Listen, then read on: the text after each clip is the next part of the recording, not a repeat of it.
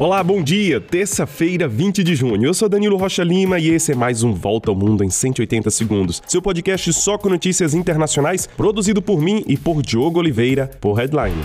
Uma corrida contra o relógio. Um pequeno submarino com cinco pessoas que visitava os destroços do Titanic no Atlântico Norte ainda continua desaparecido. A embarcação tem um pouco mais de 6 metros e iniciou sua descida para se aproximar do Titanic na manhã de domingo. Duas horas depois, perdeu contato com a superfície e a Guarda Costeira dos Estados Unidos lançou as buscas a mais de 1.400 quilômetros da costa. Segundo a empresa que opera o pequeno submarino, a Ocean Gate, a embarcação teria menos de 60 horas de oxigênio atualmente. O explorador e bilionário britânico Hamish Harding está no submarino. Além dele, o empresário paquistanês Shahzada Dawood e seu filho também fazem parte da viagem. Um diretor da Ocean Gate e um francês também podem estar no submarino. A expedição para visitar o Titanic custa um milhão de reais por pessoa.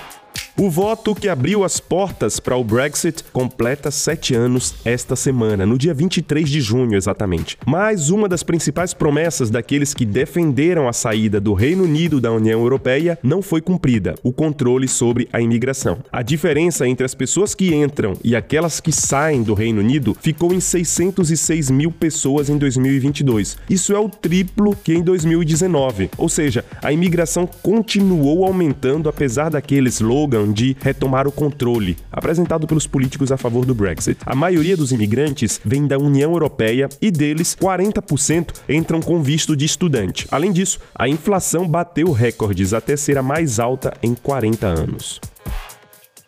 E o presidente da China, Xi Jinping, elogiou os avanços entre Pequim e Washington depois da visita de dois dias do secretário de Estado Antony Blinken dos Estados Unidos. Os dois países querem estabelecer as relações apesar daquelas divergências comerciais, tecnológicas e territoriais envolvendo Taiwan. O ministro das Relações Exteriores da China aceitou um convite para viajar aos Estados Unidos e os chineses se comprometeram a não enviar armas para a Rússia na guerra contra a Ucrânia.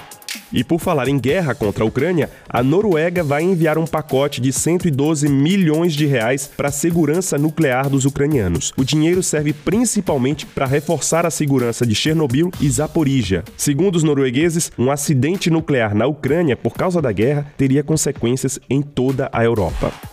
E o presidente Lula inicia hoje mais uma visita pela Europa. Ele começa pela Itália, onde vai encontrar o presidente Sérgio Mattarella, o prefeito de Roma e o Papa Francisco. Em seguida, Lula vai à França, onde deve participar de um evento sobre as finanças internacionais contra as mudanças climáticas. Lula também tem previsto um almoço com o presidente francês Emmanuel Macron.